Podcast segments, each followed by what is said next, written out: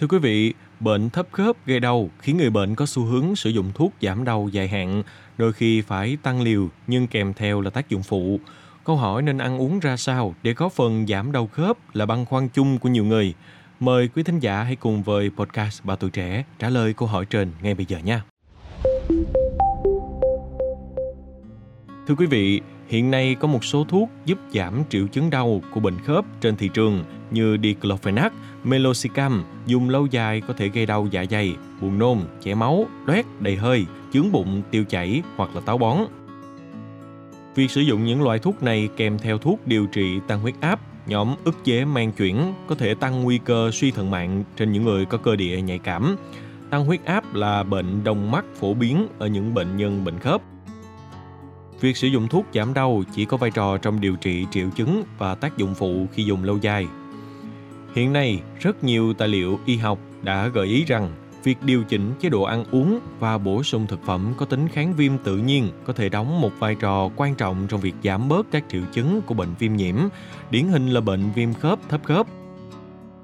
Cơn đau là một trong những cảm giác khó chịu nhất mà bệnh nhân trải qua. Theo Hiệp hội Nghiên cứu đau quốc tế, có 3 loại đau mãn tính, đau do tổn thương mô thực sự, đau thần kinh và đau về đêm. Nhìn chung, phần lớn chúng đều liên quan đến quá trình viêm gây giải phóng các yếu tố trung gian hoặc hoạt chất. Một nghiên cứu đã được tiến hành bằng cách áp dụng chế độ ăn chống viêm gồm 13 món dựa trên chế độ ăn địa Trung Hải, không có thịt đỏ, gluten hoặc sữa bò. Cụ thể, 45 bệnh nhân thấp khớp tự nguyện tham gia nghiên cứu sẽ áp dụng chế độ ăn này trong 4 tháng, đồng thời được theo dõi và đánh giá về tình trạng đau, căng thẳng, trầm cảm, rối loạn giấc ngủ và mức độ hài lòng. Kết quả cho thấy chế độ ăn chống viêm này có thể giúp giảm thấp khớp và cải thiện triệu chứng đau, căng thẳng, trầm cảm và rối loạn giấc ngủ. Ăn quá nhiều chất béo bão hòa, tinh bột và đường khiến cơ thể sản xuất rất nhiều chất trung gian gây viêm và giảm các đáp ứng với chất chống viêm, bao gồm cả chất chống oxy hóa. Bên cạnh đó, sự thiếu hụt vi chất dinh dưỡng như axit béo omega 3, vitamin B và D, magie, kẽm và beta carotene cũng làm tăng tình trạng đau mãn tính. Rất nhiều tổ chức y học lớn trên toàn cầu kể cả Tổ chức Y tế Thế giới WHO đều đề cao chế độ ăn địa trung hải vì nó có thể làm giảm nguy cơ mắc một số bệnh mạng tính, nổi bật là các bệnh lý tim mạch.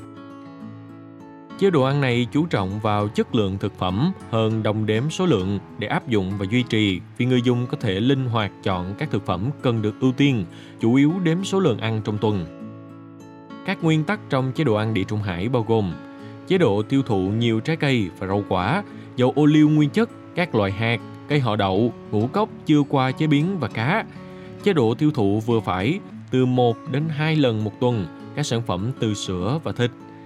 Và chế độ tiêu thụ ít, tức là chỉ thỉnh thoảng, tối đa là một lần một tuần, thịt đỏ và thực phẩm chế biến sẵn.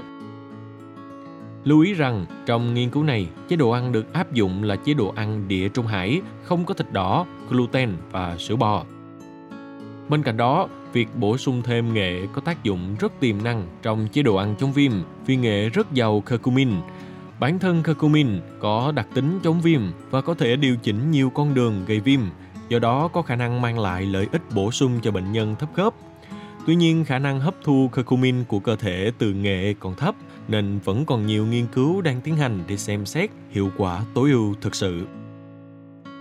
Mong là số podcast ngày hôm nay đã cung cấp cho quý thính giả những thông tin bổ ích xoay quanh việc người đau khớp nên ăn uống theo chế độ nào để giảm đau khớp. Đừng quên theo dõi để tiếp tục đồng hành với podcast Ba Tuổi Trẻ trong những số phát sóng lần sau. Xin chào, tạm biệt và hẹn gặp lại.